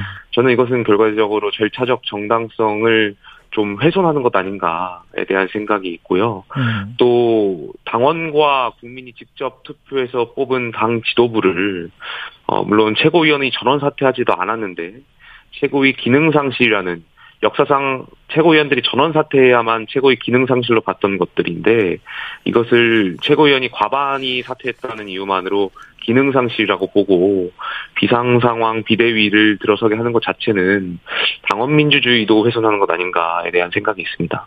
예. 지금 시나리오를 보면 당의 서병수 의원도 최강 시사 인터뷰에서 말한 것처럼 이준석 당 대표가 사퇴를 하는 그 시나리오 그리고 가처분 신청을 했었을 때는 두 가지 시나리오가 있는데 인용이 되거나 기각이 되는 상황이 있겠죠. 그럼 만약에 예, 예. 기각이 되면 이준석 당대표로서는 치명적이 될 것이고 인용이 된다면 그러면 지금 현재 국민의힘의 누군가가 이 상황까지 왔었을 때 몰고 왔었을 때 그 책임은 누구한테 있는 겁니까? 누가 책임을 져야 되는 건가요? 일단 기각이 된다 하더라도 음. 저는 대 표한테 치명적이라고 보지는 않습니다. 아 그렇습니까? 어, 왜냐하면 예. 뭐 법적 판단이라는 것이 늘 어, 저는 기각이 되더라 하더라도 어, 정치적인 메시지가 있을 거라고 보고요. 예. 그 기각의 문구도 어, 정당의 어, 법원에서 뭐 예를 들면은 어, 정당의 어떤 절차 민주주의라든지 당원 민주주의가 훼손된 사례가 정황적으로 인정이 되고 그러나 음. 이제 말씀하신 대로 법원이 정당의 어떤 의사결정에 개입하는 것이 어, 어렵다는 식으로 이런 취지의 아, 기각이라면 예. 저는 그것 또한 정치적인 메시지가 있다라고 생각되고요. 명분이 있는 기각이 있다. 예, 예. 그리고 설사 그렇지 않다 하더라도 뭐 저는 당 대표로서는 어떤 본인의 소명이라는 것이 있지 않습니까? 당원과 국민이 뽑은 당 대표직에 대한 예. 할수 있는 모든 것을 해봤기 때문에 저는 뭐 그것이 설사 기각이 나온다 하더라도 당 대표로서는 뭐, 뭐 본인이 SNS에도 올렸지만 후회 없는 결정을 다 해봤다고 저는 생각이 되고요. 나름 정치적인 메시지가 다 있다고 봅니다. 이것이 인용이 된다면 글쎄요, 이 모든 책임이 이 혼란을 자초한 어, 최고위원들이 어떤 작전에 의해서 어떤 전략에 의해서 사퇴하게 된 것인지 누가 이 이러한 판을 계획하고 어, 짰는지 거기에 따라서 뭐 마치 어, 장기판의 말마냥 움직인 이분들에 대한 책임이 음. 있겠죠. 어, 여기에 대해서 반드시 책임을 물어야 된다고 생각되고요. 국회의원은 헌법 정신과 민주주의를 당연히 지켜야 합니다. 아, 그것이 정치의 이유 중에 하나이고요. 그렇지 못했 다는 것이 증명이 된다면 여기에 대해서 국회의원직이라든지 헌법기관으로서의 어떤 입장도 표명하셔야 되지 않을까 싶습니다. 저희가 아, 지난번에 민주당이 검수 완박을 힘으로 밀어붙일 때 굉장히 많은 비판과 비난을 했습니다. 뭐 민영배 의원의 꼼수 위장 탈당이라든지 아니면 대화와 설득 없이 민주주의에 정말 똘레랑스라는 기본 정신조차 무시하고 힘으로 밀어붙였던 이러한 것들이 민주당이 어, 국민들께 심판받았던 이유 중에 하나인데요. 저희가 그 지난 번 배현진 최고위원이라든지 조수진 윤영석 최고위원이 사퇴하는 과정을 다시 한번 어, 반추해 본다면 예. 저는 배현진 최고위원께서 사퇴할 때 어, 사실 당일날 30분 전에 알았습니다. 물론 전날 언론 기사가 나왔는데 저는 아닐 것이라고 생각했거든요. 적어도 최고위원들끼리 어떤 사퇴를 하고 이런 지도 체제에 영향을 줄 수 있는 행동들은 어, 사전에 미리 동료 최고위원들한테 알리거나 설득하거나 대화의 과정이 있었어야 했는데 음. 그러한 과정이 전혀 없었거든요. 뭐 조수진 최고위원 그날 비공개 최고위원회에서 어, 동, 총사퇴를 주장하셨다고 했는데 그것도 맞습니다. 그렇게 말씀하셨는데 어떤 그러한 과정을 설득하려면 하루 안에 그런 게 어떻게 설득이 되겠습니까? 꾸준하게 오랜 시간을 가지고 최고위원들 간의 어떤 컨센서스를 이루고 대화와 타협을 하고 그 기간이 동안 오랜 기간 동안 설득이 되지 않았을 때 그럴 때 사퇴를 하는 것은 저는 용인될 수 있다고 생각하는데 전혀 그런 과정 없이 우당탕탕 자기가 하고 싶은 대로 쓰면 뱉고 달면 삼키고 이런 행동들은 저는 민주주의의 정신을 훼손한 것이라고 생각되고요.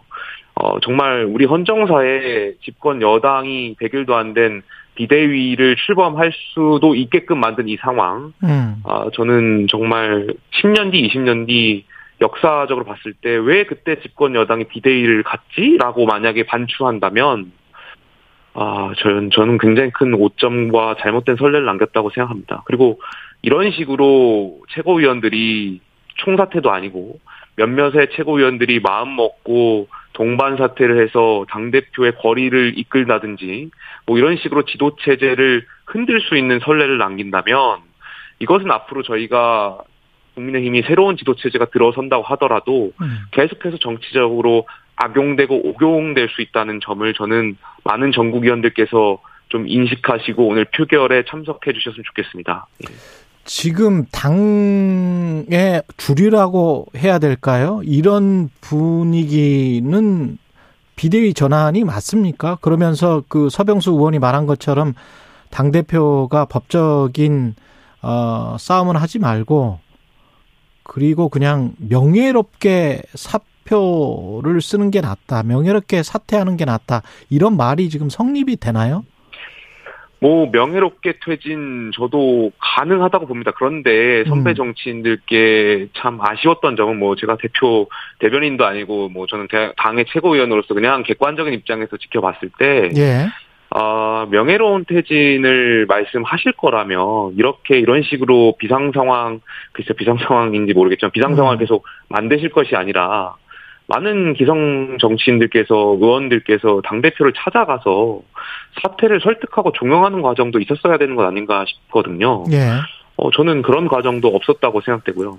그러니까 정말 당 대표의 명예로운 퇴진을 원하셨더라면, 당의 많은 원로분들이나, 뭐, 원내 의원들께서 당 대표를 찾아가서 설득을 시키던지, 설사 설득이 되지 않더라도, 그런 과정들이 있었어야 하는 것 아닌가. 그래야 명예로운 퇴진을 이야기할 수 있는 것 아닌가 싶거든요. 음. 그런데 그러한 과정도 없이 이렇게 비상 상황을 만들어서 당 대표를 거리시키려고 하고 당 지도부를 와해시키려고 한다면 누가 명예로운 퇴진을 납득할 수 있겠습니까? 예.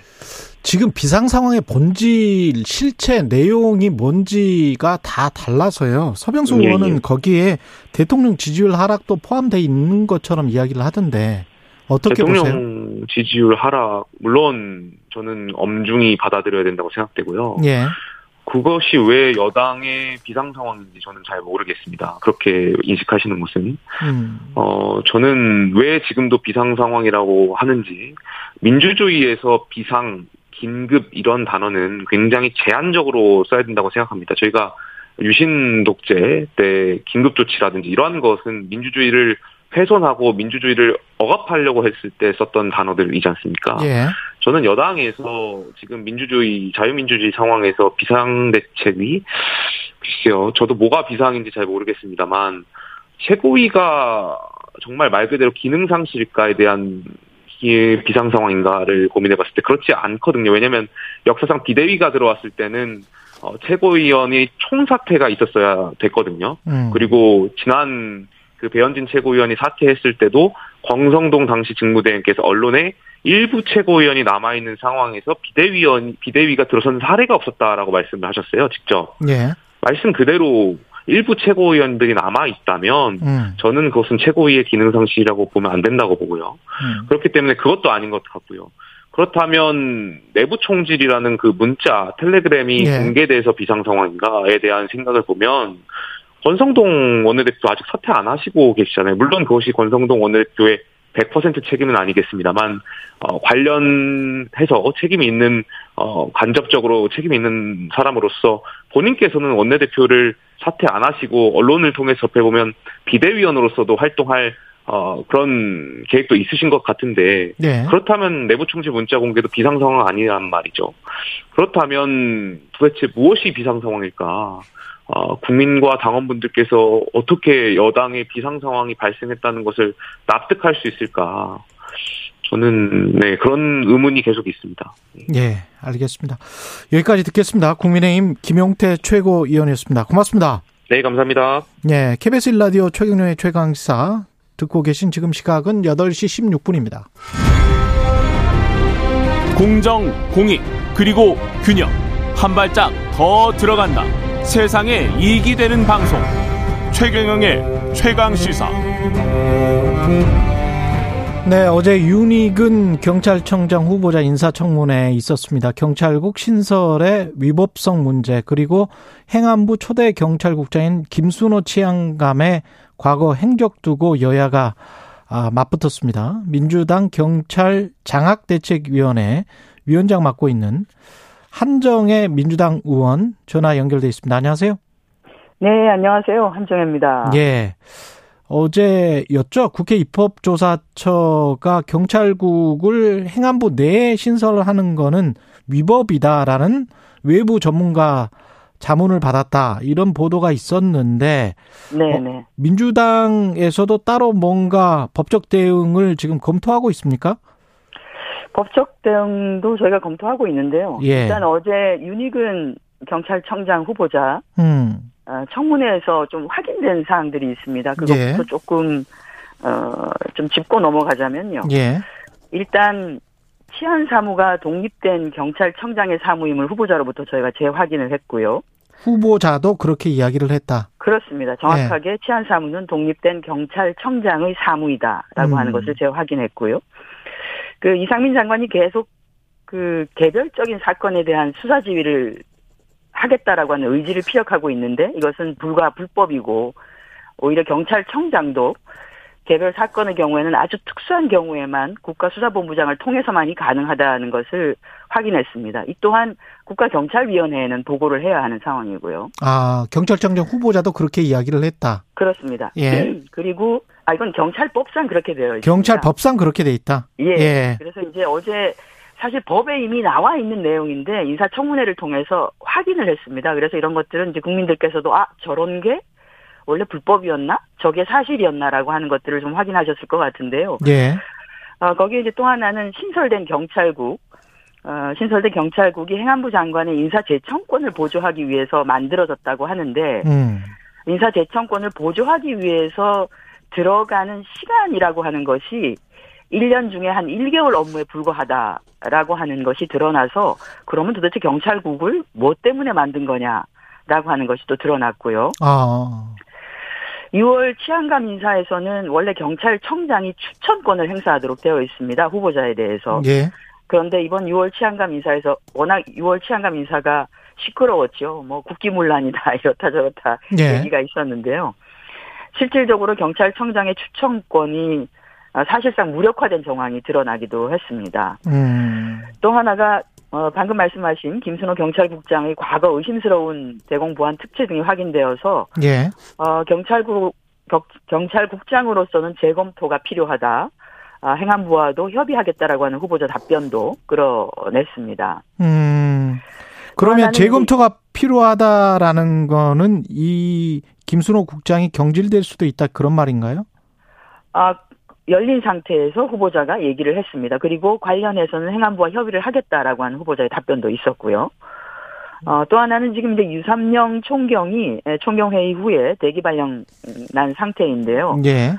총경회의 이전에 아, 후보자였던 윤익은 당시 직무대행과의 일정 부분 협의를 통해서 회의를 하되 성명서를 발표하지 말라라고 하는 후보자의 요청이 있었고 어, 실제 총경회의에서는 이 요청을 받아들인 상태에서 회의를 시간 내에 마쳤습니다. 그럼에도 불구하고 회의를 마치자 말자 바로 대기 발령 음. 조치를 한 어, 사실은 사전에 어느 정도 조율이 되어 있는 상태였는데 그것을 무시하고 대기 발령 조치를 했다라고 하는 것이 또 확인이 되었고요. 아. 마지막으로는 음, 말도 많고 탈도 많은 이 경찰국의 설치 과정에서 소통이 부족했음을 어, 후보자 스스로도 인정.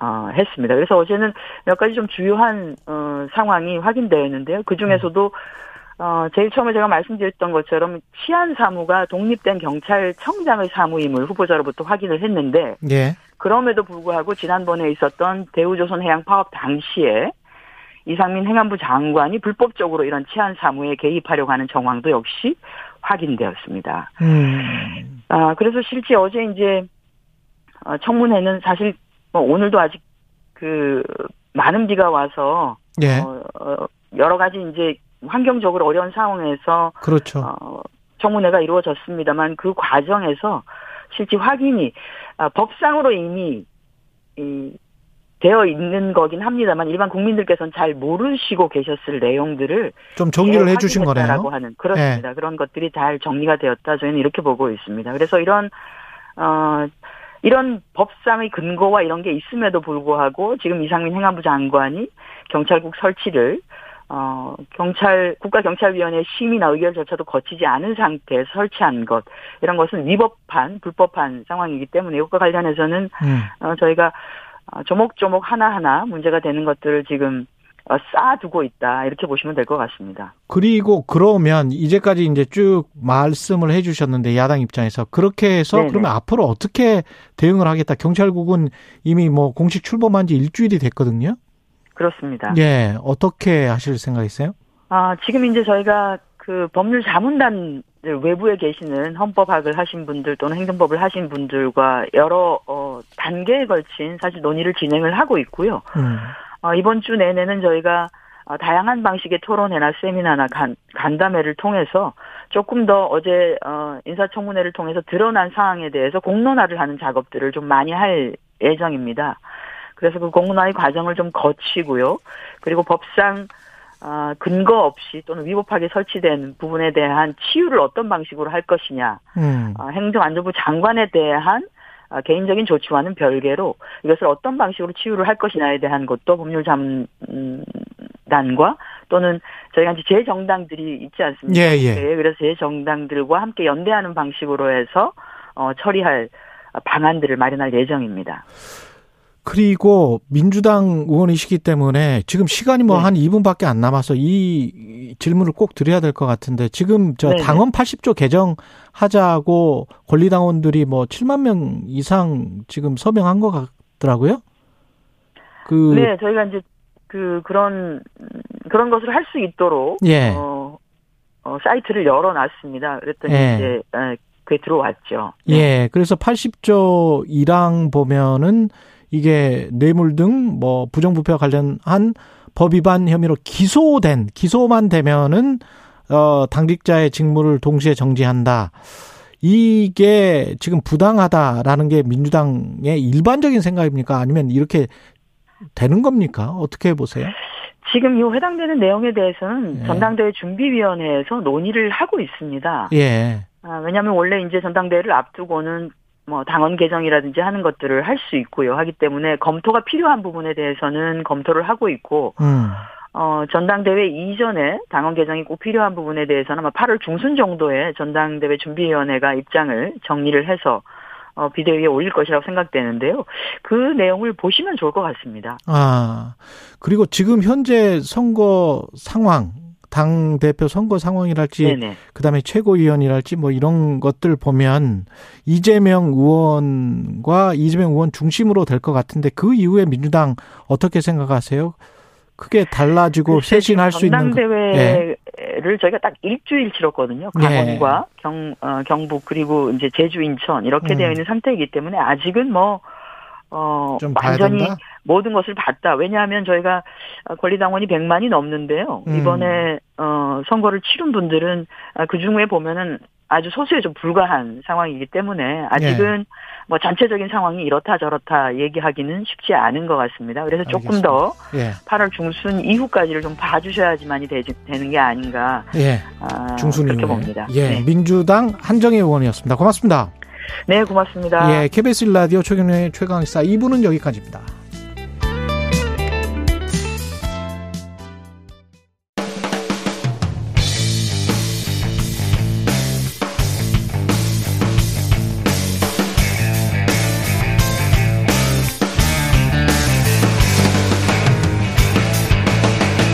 최경영의 최강 시사. 네, 최경련의 최강 시사 다시 시작하겠습니다. 서울에서 80년 만에 기록적인 폭우가 내렸고요. 피해 상황도 이어지고 있습니다. 중앙재난안전대책본부 이충현 사무관 다시 연결돼 있습니다. 예, 지금 상황 좀 전해 주시죠. 네. 오전 6시 기준으로 저희가 대처 상황 보고서 말씀드리고 있는데요. 잠시 후, 어, 11시쯤에, 어, 11시 기준 대처 상황 보고서가 나올 예정에 있습니다. 현재도, 어, 피해 상황을 집계하고 있는 상황이어서요. 예. 저희가 확정 지어서 몇 명이다, 몇 명 늘었다라고 말씀드리는 건 지금 상황에서 적절치 않다는 생각이 들고요. 예, 어, 그래서 인명 피해 다시 한번 정, 정리 좀 해드립니다. 예, 어, 사망 7분이에요. 서울 음. 다섯, 다섯 분, 경기 두 분. 음, 어, 말씀드린 것처럼 가로수 정리 작업을 하다가 감전 사망으로 한 분이 어, 명을 달리하셨고요. 예, 경기도에서는 주택 침수로 인해서 여, 성분 한 분, 음. 그리고 침수로 반지하에 세 명이 갇혀 있다고 신고받아서 갔는데 세 분이 어, 돌아가셔 있는 상황에 음, 이렇게 사망자 총 일곱 분이 어, 기록이 됐고요. 그, 그 안에 이제 버스 광주광역시, 아, 저, 경기도 광주시에 그렇죠. 버스 정류장 붕괴 잔여물 밑에서 또 여성분 한 분이 발견이 됐고요. 음, 도로 사면 토사 매물에서 또 한 분이 남자분이 발견이 됐어요. 이게 어, 아무래도 비가 많이 내리다 보니까 사면에 어, 흙이 휩쓸려 내리는 일도 있고 또 물이 급격히 불어나다 보니까 어, 몸을 제대로 가누시지 못하는 상황에서 이런 일들이 또 일어나기도 하는데요. 어, 좀 더 안전한 이동에 대한 부분 신경을 많이 쓰셔야 되겠습니다. 지금 위기 경보 수준이 경계죠, 경계. 어, 위기 경보는 총 관심, 주의, 경, 아, 관심, 주의, 경계, 심각으로 얘기를 하는데요. 예. 어, 지금 심각 단계입니다. 심각 단계군요. 네네네. 예, 그러면 가장 높은 등급의 단계인데 재난 네, 대응 시스템 이잘 이루어지고 있는 겁니까 지금 현재? 네, 그렇습니다. 현재 예. 중앙재난안전대책본부 중심으로 해서 지금 중대본부장 어, 이상민 행안부 장관을 중심으로 해서 어, 각 부처들 국토부, 환경부, 농식품부, 해수부, 산업부, 고용부, 국방부, 산림청, 소방경찰까지 해서 거기다 이제 유관기관들 한국수력원자력이라든지 뭐 한수원 같은 이제 같이 어, 유관기관으로서 댐 음, 가동 부분에서도 또 같이 협업을 해야 되는 부분들이 있기 때문에 예. 즉시적으로 저희가 필요한 부분들 또 필요한 부분에서 협의가 필요한 내용들 어, 기민하게 그리고 인력이 제대로 적시에 투입될 수 있도록 어, 최선의 수치를 취하고 있는 상황입니다. 내일까지 최대 300mm 이상 더 온다고 하는데 어떻게 대비해야 됩니까? 네, 아무래도 비가 많이 옵니다. 그러면 지반이 약해지기 때문에 산사태 우려가 가장 큰 문제가 되고 있는데요. 예. 어, 산사태 우려 지역에서는 일, 가능하면 어, 내가 사는 주변에 지형이나 또 안전하게 대피할 수 있는 곳을 알고 계시기 때문에 미리 대피해 주시는 게 맞겠고요. 음. 그리고 하천변 산책로, 지하차도 같은 경우는 당연히 고립이 될 수 있다는 가능성을 크게 열어두고 계셔야 됩니다. 그 지역을 지나서 뭐 출퇴근 내지는 이동 거리를 가시게 된다면은 반드시 우회 도로를 선택하시거나 아니면 대중교통 이용해서 안전하게 이동하시는 방법 좀 고려해 주시면 좋겠고요. 그리고 공사 현장이나 비탈면 옹벽, 축대 같은 경우도 붕괴 붕괴 가능성이 이미 높아져 있는 상황입니다. 언제 어떻게 넘어 어, 무너질지 모르기 때문에 아, 이 지역에 대한 이동 주의하셔야겠고요. 또 침수 지역에서 감전 사고 일어나는데요. 오늘도 저희가 이제 방송 또 언론 보도 모니터하다 보니까 예. 어, 강남 지역에서 이제 배수로를 손으로 직접 열어서 막혀 있는 어, 그 이물질들을 제거해서 물을 순식간에 뺐다라는 어떤 미담 같은 내용들이 좀 소개되기도 어, 했는데요. 예. 사실은 그게 일각에서는 미담일 수 있지만 또 한편으로는 상당히 위험한, 위험한. 모습이거든요. 예. 왜냐하면 지금 침수가 많이 되어 있고 어느 곳에서 감전 누전이 되어 있는지 모르는 상황이기 그렇죠. 때문에 예. 맨손으로 물에 접촉되는 일을 반복하거나 음. 또 답답해서 움직이게 한- 움직이다 보면 오히려 더 큰 문제가 야기될 수 있기 때문에 음. 사실 조금은 조심하셔야 되는 행동이기도 하고요. 예. 또한 모습을 보면 자동차를 이제 안타까운 마음에 그러셨겠죠. 음. 안전한 곳으로 이동하려고 내리셔서 본인 음. 차니까 이제 예. 막 밀고 이동시키려고 하시는 모습 좀 본 적이 있는데 예. 어, 비가 많은 비가 내리다 보면 이제 강수대라든지 구름대 영향에 의해서 이제 번개가 치는 경우도 있습니다. 음. 막내가 내려오는데 그 부분에서 또 노출될 수 있는 위험성들도 그렇군요. 있고요. 예. 그리고 예, 차량에 대한 안전한 이동을 못 하시는 경우가 대부분일 겁니다. 차라리 차를 버려두고 음. 그 위험 상황이 안정될 때까지 차를 버려두고 안전한 지대로 이동하시는 게 오히려 현명한 판단이 될 수 있다는 점도 생각해 보시면 좋겠습니다. 생명이 우선이다. 예, 예. 지금까지 중앙재난안전대책본부의 이충현 사무관이었습니다. 고맙습니다. 네, 감사합니다. 최강 시사 김호기의 사회학 카페 어서 오세요. 네, 뉴스의 이면에 있는 흐름과 우리 사회 큰 담론에 대해 이야기해보는 시간입니다. 김호기의 사회학 카페 연세대학교 사회학과 김호기 교수 나와 계십니다. 안녕하십니까, 교수님? 안녕, 안녕하세요. 네. 오늘은 아 이채로운 주제를 가지고 나오셨네요. 문학인, 학자, 시인의 삶. 예. 예, 그러니까 다음 주 월요일이 이제 광복 77주년이 돼서요. 예, 네, 그래서 그렇게 됐습니다. 예, 지금 이제 이번 주는 이제 그 이 광복절로 가는 주간이라서 음, 어, 좀 기억하고 싶은 분들을 좀 가지고 나왔습니다. 예. 예. 그 그분 중에 국문학자 정병욱 교수 이분이 윤동주 시인의 후배고 버트로 알려져 있는데 정병욱 교수를 꼽으신 이유가 있을 것 같습니다. 그러니까 올해 그, 그 태어난 음. 어, 그러니까 대산문화재단하고요.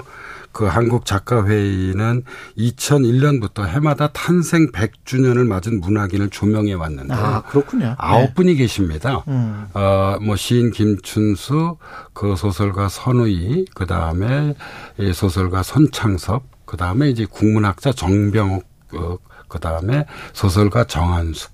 아. 이런 열 분이 계신데요. 예. 이, 이분들을 포함해서요. 이분들 중에서 이제 그이 좀 청취자분들께서는 잘 모르실 수도 있습니다. 그렇죠. 예, 저도, 예. 정병욱 교수를 좀 예.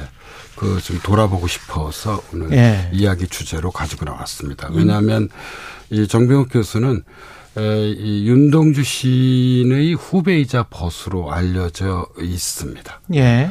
고등학교 교과서에요. 예. 잊지 못할 윤동주 형. 이란 글이 저희 제가 고등학교 다닐 때는 저도 없었어요. 예, 없었는데 예. 진짜 실려 있다고 지금 하더라고요. 고등학교 있더라고요. 교과서에 네, 사실 이분은 뭐 어, 이 서울대학교에서 30년 가까이 교수로 어. 이제 국문학을 가르치신 분인데 예.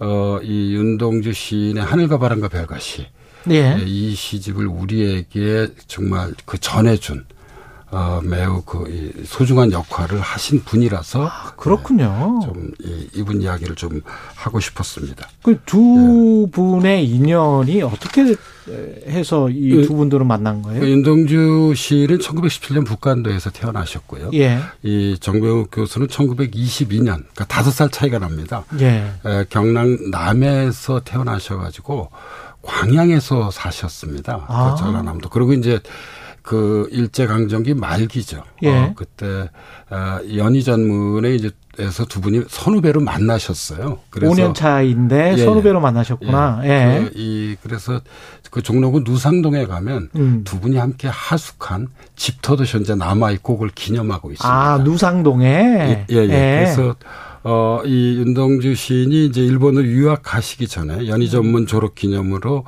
시집 출간을 위해서 친필로 쓴 19편의 시를 하늘과 바람과 별과 시라는 제목으로 우리에게 뭐 널리 알려져 그렇죠. 있죠. 예. 묶어 가지고 이게 시집을 재본했다고 그래요. 예. 이제 세 부를 재본했는데 한 부는 본인이 갖고 있고 어. 다른 한 분은 우리 이제 고등학교 때 그 실록예찬이란 글을 예. 쓴 이양아 지도 교수한테 드리고 아. 나머지 그 한 부를 평소 아끼던 후배 이 정병욱 교수한테 주었다고 그래요. 그런데 야. 이제 정병욱 선생이 학도병으로 끌려가면서 아, 윤동- 정동욱 선생도 학도병으로 끌려가셨어요. 예, 그래서 이제 윤동주 시인에게 받은 그 이 시집 친필 초고를 광양에 계시는 어머니에게 맡겼다 그래요. 근데 그 어머니께서 명주 보자기에 이걸 곱게 싸서요.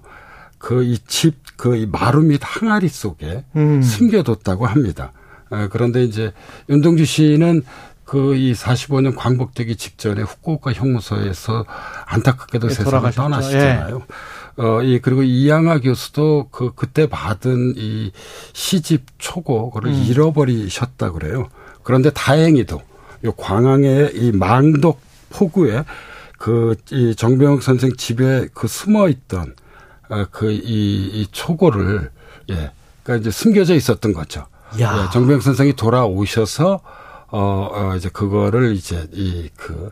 회수해서. 이, 예, 예. 유- 윤동주 선생의 그이 윤동주 시인의 동생인 그 윤일주 선생과 함께 1948년에 이제 1월 30일 그 유고집으로 출간한 게 바로 이제 우리가 아, 이 있는. 된 예, 하늘과 바람과 별과 아십니다. 그래서 이런 사연을 간직한 그, 이 정병욱 교수 생가는 지금 윤동주 유고 보존 정병옥 가옥이라는 명칭으로요. 아. 등록문화재 제 341호에 올라서 어, 이그 일제 강점기의 뼈아픈 역사와 두 분의 정말 이게 아름답고 시린 우정. 예, 예. 우정이잖아요. 그걸 음. 기리고 있다고 합니다. 그래서 혹시 음. 이그 청취자분들께서도 광양에 가시게 되면 이게 만도. 포구에 예. 있다고 해요. 만도 포구에. 예, 그래서 예. 한번 들러보시는 것도 어, 좋을 것 같습니다. 그쪽에 그래서 먹을 것도 많고 그러니까요. 그, 이, 이 정배욱 예. 교수가 늘 하던 이야기가, 음. 그러니까 내가 했던 가장 이 소중한 일 가운데 하나는 바로 그 윤동주 시인의 시를 가지고 있다가 이걸 이제 시집으로 내놓게 된 것이다. 그럼 원래 그 최초의 제본 그것도 아직 볼 수 있습니까? 우리가? 예, 그렇다 그러더라고요. 예, 그 거 기로 가면 예, 아 그거는 아마 또 다른 데서 아 예, 다른 예, 데서 예, 보관하고 있는 것으로 알고 있습니다. 아 예, 이게 예. 윤동주 시인은 한국 사람들이 가장 좋아하는 시인이잖아요. 예, 예. 그래서 네. 2008년 바로 이 KBS에서 한국 현대시 탄생 100주년 이게 이제 최남선 선생이 아마 해에게서 소년에게라고 하는 음. 그 이제 시가 1908년에 나와서 예. 현대시 탄생 100주년으로 삼았는데요. 기념 특집 프로그램에 이, 이 시인 만세였다고 합니다. 이 시인 만세라고 하는 프로그램에서 어, 국민 애송시를 조사했는데요. 어, 이 우리나라 국민들이 가장 좋아하는 시인으로는 서시와 별에는 밤을 쓴 윤동주 시인이 꼽혔고요. 진달래 꽃과 초원을 쓴 어, 이 김서울 시인은 이제 2위를 차지했다고 합니다. 어, 그래서 우리 국민들이 뭐 가장 사랑하고 아끼는 시인이라고 할 수 있을 것 같습니다. 예. 교수님도 윤동주 시인 시 가운데 좋아하는 시가 있을 것 같은데 하나를 예, 멋지게 좀 낭독을 예, 예, 해주시면 예, 끝내도록 예. 하겠습니다. 제목은 아, 눈 감고 간다란 시인데요. 눈 감고 간다. 예. 들어보시기 예, 바랍니다. 이런 내용입니다. 태양을 사모하는 아이들아, 별을 사랑하는 아이들아, 밤이 어두웠는데 눈 감고 가거라. 가진 바 씨앗을 뿌리면서 가거라. 발뿌리에 돌이 채이거든 감았던 눈을 와짝 떠라. 이 와짝이라고 하는 것은 부사인데요. 그러니까 음. 이제 갑자기 단숨에 예. 예, 예, 뜨라는 것인데요.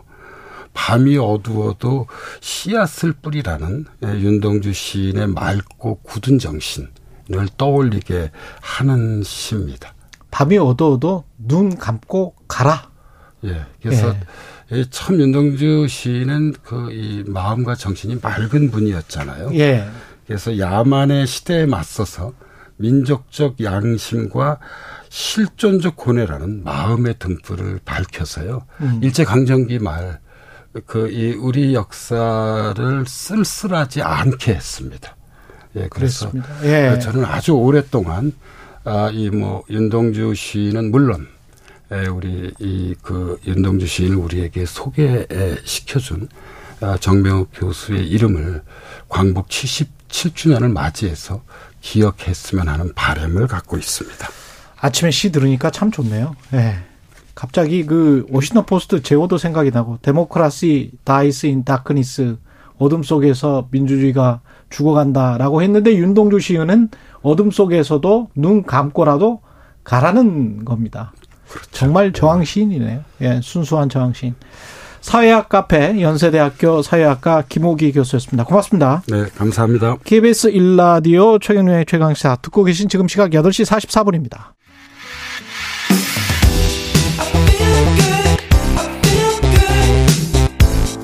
세상에 이익이 되는 방송 최경영의 최강 시사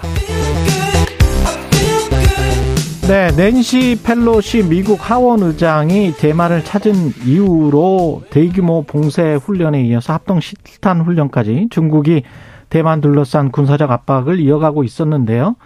미중 갈등이 고조되는 가운데 한국에 거주하는 양채나오 대만 프리랜서 기자가 나와 있습니다. 관련해서 대만의 현지 소식을 좀 더 잘 들어볼 수 있을 것 같습니다. 안녕하세요. 안녕하세요. 예. 지금 뭐 대만에서 느끼는 어떤 상황은 어떻습니까? 어, 사실 대부분 국민들은 거의 영향 없이 계속 평화롭게 지내고 있다고 이렇게 말씀드릴 수 있습니다. 사실, 어, 이런 일은 이미 처음이 아니고요. 저희 대만 사람들은 이 20여 년 동안, 어, 중국의 위협 속에 살고 있습니다. 예. 어, 제일 심각한 게는 95년, 96년 때였어요. 그때는 대만 민주화 이후에 첫 번째 어, 총통 직선이었습니다. 당시 영임을 도정한 리登회의 총통이 어, 미국에 방문해 중국이 매우 화가 나서 그래서 95년 하반기부터 거의 매달 그리고 음. 96년 3월 어, 총통 선거 이전에 한 용서 한 어, 2주 동안 군사 훈련도 훈련도 실시했고 어, 미사일도 시험 발사도 했고 미국도 항모를 대만 해협으로 어, 출동해서 대비를 했고요. 그때 어, 공황 상태가 좀 있어 있었어요. 어, 많은 사람들은 아예 가지고 있는 부동산을 아예 다 팔아버리고 어. 미국 아니면 다른 국가로 이민 간 사람들 많았어요. 제 주위에도 그런 사람이 있었거든요. 예. 그리고 주식 시장도 그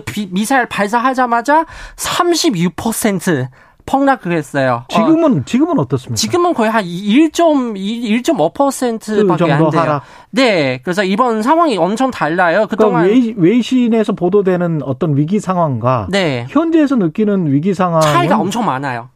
그렇군요. 네. 왜 그렇습니까? 어, 아, 까 말씀드린 것처럼 이미 이, 이, 이 30년 동안 대만 사람들이 계속 이런 위협 속에 살고 있어, 살고 있어서 음. 중국은 계속 한, 수시로 대, 대만한테 뭐, 위, 우, 무료 아니면 그 음. 어, 언어적으로 이렇게 계속 위, 위협, 위협을 하고 있어. 약간 북한, 한국, 한국과 남북한처럼 이런, 이런 관계랑 그렇죠. 비슷해요. 남북 관계에서 뭐 미국 CNN이나 이런 쪽은 굉장히 큰 대치를 하고 있고 당장 어떤 핵전적이 발생할 것 같은 네, 그런 보도를 많이 하는데 약간 자극적으로 그렇죠. 하고 있잖아요. 네, 그런데. 한국 사람들은 실제로 보면은 평온하게 살고 있단 말이죠. 네, 네. 예, 마찬가지입니다. 대체로. 똑같습니까? 네. 아, 그렇군요. 근데 이번에 뭐 특별히 다른 것들 네. 펠로시가 오고 그 다음에 이제 그 막 미사일을 쏘고 그다음에 대만 해협 중간선까지 네네. 네. 미사일을 쏘고 뭐 네. 군함이 오고 그랬었지 않습니까? 네. 그거는 어떤 다른 의미가 있지 않습니까? 사실 중국은 대만을 인정하지 않습니다만 한동안 전면적인 총, 총 총돌을 방지하기 위해서 양조 어, 양조 어, 양조는 서로 묶게 어, 묶게 있게 넘어지지 않, 않 않았습니다. 예. 근데 예. 총, 아, 2019년 3월 말부터 지금까지 한 8차, 8차례 대만 해협 중간선을 중국 그 항공기 그 정투기를 이렇게 넘, 넘어섰습니다. 아, 그랬군요. 그리고 네. 2020년 1월 달에 대만 총통 선거, 어, 청제 차잉원 총통이 영임 선거난 뒤 3월부터 중국군이 계속 어, 그 빈범적으로 그 방공 식별 구역에 집, 아, 진입하기 시작했습니다. 거의 음. 몇달 한 번씩 아니면 한 달 몇 번씩 이렇게 진입했고요. 예. 최초의 침공 시나리오 리허설보다 약간 사람들이 약간 아 내가 어 내가 서움을 넘어서 너 어쩌겠냐. 음. 어, 우리는 어차피 대만을 어, 인정하지 않아서 방공 식별 구역이든지 아니면 대만 어, 해협 중간선 이런 단어 자체 존재하지 않, 않는다라고 존재하지 않는다. 네, 네 그런 식으로 우리가 이렇게 가상하 생각하고 생각하고 왜냐하면 중국은 있어요. 대만을 영토라고 생각을 하고 네, 있기 네. 때문에 네. 예. 또뭐 중간선이나 이런 게 없다 우리는. 어차피 거기가 영토니까. 네. 또 지금 군사력이 엄청 확장되고 있잖아. 불과 1960년 70년대까지는 사실 대만에서 그 대만 해협의 해군과 군 공군은 우세를 차지하고 있어요. 예. 근데 중국은 개혁 개방 이후에 80년대 이후에 군사력 계속 확장하고 있어서 지금 더 이상 경쟁이 안 된 상황이에요. 음. 그래서 대만 나중에 그 대만 국방부도 중국군 일본이 대만 해협에서 대만 섬 공격 실시를 모의 훈련했다고 이렇게 건국적으로 이렇게 언급했습니다. 펠로시 방문했을 때 낸시 펠로시 하원 의장이 미국 어, 하원 의장이 방문했을 때 대만 내부 여론은 네. 뭐 찬성이 압도적이었습니까? 아, 원래는 사실 관심이 없어요. 원래는 관심이 없었어요? 네, 네. 왜냐하면 지금은 어 연말 때 12월 23일 대만은 지방 선거가 있거든요. 아. 네, 그래서 국내에서 그 지방선거 뭐 후보자 문제, 또 후, 여당 민진당 후보는 또 누가 뭐 표, 논문 표절 이후에 나와서 뉴스는 집중적으로 보도하고 있어요. 그래서, 그래서 최초에 낸시 페로시 이장이 방문하는 서식이 정하면 사람, 사람들이 그렇게 관심이 많지 않거든요. 아. 근데 중국은 아 계속 예고 경고를 예고하고 그리고 외신들도 아 지금 대만 해협 긴장 상황 상황이 벌이겠다 이런 기사가 많이 나와서 예. 대만 사람들은 어 그런 일이 있냐? 원래 있는 사람들은 베러시 누군 베러시는 누군지 자체는 몰라 몰랐었어요. 아, 그랬습니까? 네. 네. 근데 여, 그 외신을 보니까 또 대만 언론사들도 그 베러시는 어떤 사람인지 계속 소개를 하고 있고 그 어. 트럼프 대통령 그 용설 때 그 원고를 이렇게 찢었잖아요. 그 네. 모습을 봐서도 어 중국은 몇 계속 강력 비판한 사람이 이렇게 소개해서 대만 사람들은 드디어 알게 돼서 네. 아이 사람이 어, 없겠구나. 그럼 중국은 왜 반대한 반대 하냐. 불, 중국은 계속 위협하고 있으니까 불만이 오히려 일으켜서 네. 사람들이 벨러시의 방문을 원한다. 그래서 대부분 사람들이 벨러시의 대만 방문을 찬성하고 있다고 이렇게 어. 말씀드릴 수 있습니다. 대만 현지 분위기는 어떤가요? 지금 현상 유지 이대로 가는 것 그러니까 중국과의 긴장 관계가 있긴 하지만 네. 그럼에도 불구하고 뭐 그리고 이제 대만이 국제적으로 유엔의 국가로서 이제 승인을 못 받고 있는 그런 상황이잖아요. 네, 중국 네. 때문에. 네. 그러면 그런 상황을 그냥 유지하면서 음. 지금 현재 이대로 사는 게 최선이다 이렇게 생각을 하고 있습니까? 네, 한 60% 사람들은 그렇게 생각하고 있습니다. 나머지 현 사- 상황 유지. 현 상황 유지. 네, 그리고 나머지 25%는 대만 독립을 아직 원한다. 아, 25% 네, 정도가 네. 그리고 대만- 통일을 원한다. 중국과 통일을 원한다는 한 5, 5%밖에도 안 돼, 안 되는 상황이에요. 중국과의 통일을 원한다는 거는 네. 중국이 와서 지배를 해도 괜찮다. 네. 아, 그러니까 원래 중국 영토였기 때문에 네. 그게 이제 한 5% 정도. 5%로 지금 계속 하락하고 있어요. 아, 그다음에 25% 정도는 네, 네. 대만 독립. 네. 근데 계속 소수네요. 올라가고 있어요. 아, 근데 네. 소수인데도 올라가고 네. 있다. 네, 맞습니다. 현상 유지 저 지금 위험하니까 전쟁을 할 수도 있으니까. 네. 그리고 이 형상 아, 유치는 정의도 60%? 사실 모호해요. 이 형상 유치는 일부 아. 사람들은 일부 이렇게 찬성 찬성한 사람들은 이 형상 유치는 대만은 이미 국가라고 이렇게 인정한다. 그리고 아니면 실질적인 대만 국가다. 실질적인 국가 국가다. 아니면 예. 모호하게 지위가 아직 모호한다고 이렇게 생각하는 사람도 꽤 있어요. 그래서 이 형상 유치를 선택한 사람도 이런 의견 차도 있거든요. 근데 대만도 지금 한국도 중화권 경제, 홍콩까지 포함해서 중화권 경제로 보면 수출입 의존도가 한 30% 정도 된단 말이죠. 네, 네. 제가 알아보니까 대만은 한 42% 정도 되는데 네. 그러면 그런 상황에서 중국이 만약에 지금 이번에도 뭐 천연모래 같은 거 수출 규제했잖아요. 음. 그럼 중국이 그렇게 나오면 대만이 버틸 수가 있습니까? 이거는 문제예요. 그 사실 아 2016년 예. 차잉원 지금 현재 차잉원 총통 당선된 뒤에 당선한 뒤에 중국은 계속 경제 보복 조치를 해왔습니다. 그렇죠. 네, 예를 들면 처음에는 광 단체 단체 다, 아, 그 관광객 네. 단체 여행과 자유여행 다 취소 취소되고 그리고 대만의 농수 산품 또 갑자기 뭐 수입 금, 금지 수, 어, 수, 수- 중국으로 수입 금지 이런 조치를 했고 그래서 한동안 큰 논란이 일으켰어요. 많은 음. 사람들은 뭐 타격이 입었잖아요. 예. 그래서 차잉원 총통 취임한 뒤에 계속 중국의 그런 이, 경제적인 의존을 점점 이렇게 벗어나려고 이렇게 시도하고 있어요. 시도하고는 있는데 네. 여전히 42%면 뭐 절반 정도가 되는데 그게 네.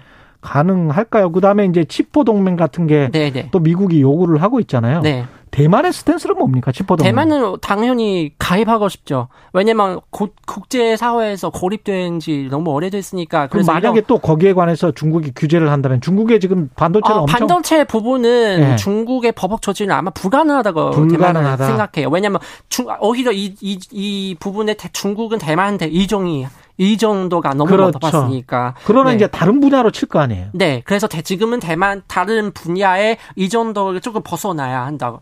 어떻게든. 다변화적으로 생각을 하고 있군요. 네, 네. 대만도. 이거는 친미 노선을 세, 세워 세우기 위해서 뭐 어쩔 수 없는 이런 우리가 스스로 감, 감수해야 할 부분입니다. 친미 노선을 세우기 위해서 어쩔 수 없이 감수해야 되는 네, 네. 수출입의 다변화가 있다. 네. 그리고 대만 사람들은 그렇게 인식하고 있다.